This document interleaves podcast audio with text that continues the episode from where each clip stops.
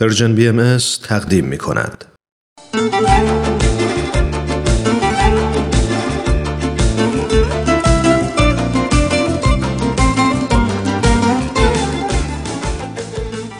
کی ممکنه بخواد آب آلوده بخوره؟ یا از یه شیشه کثیف به منظره نگاه کنه؟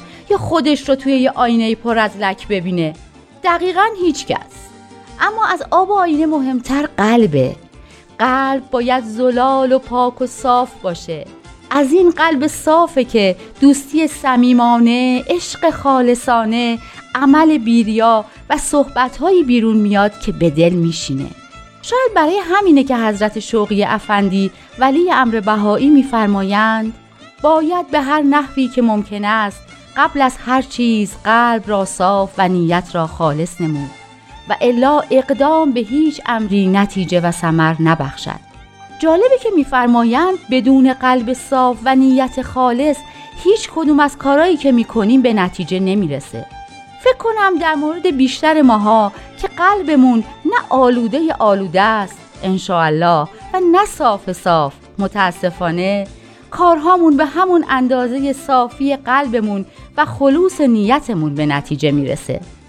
مسئله فقط به نتیجه رسیدن کارهامون نیست. به روابط ما با سایرین هم مربوط میشه.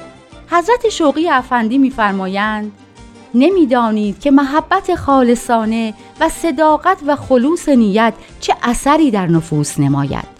بیان بسیار قشنگی بود. حالا این بیان از حضرت عبدالبها مبین آثار بهایی رو بشنوید که میفرمایند قلب چون فارغ و صاف باشد البته ملهم می شود و معلوم است که روابطی روحانی در میان قلوب صافی است. میفرمایند قلبی که صاف باشه بهش الهام می‌رسه. این هم هست که بین قلبهای صاف رابطه روحانی هست. اینکه چه شکلی و به چه صورت به نظرم خیلی جای تفکر داره. اما به هر حال خیلی هیجان انگیزه.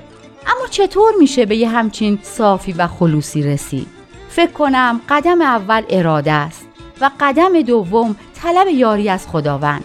برای همینه که یکی از اولین مناجات هایی که به سوی خداوند می‌کنیم اینه که هولا پروردگارا قلب صافی چون در عطا فرما.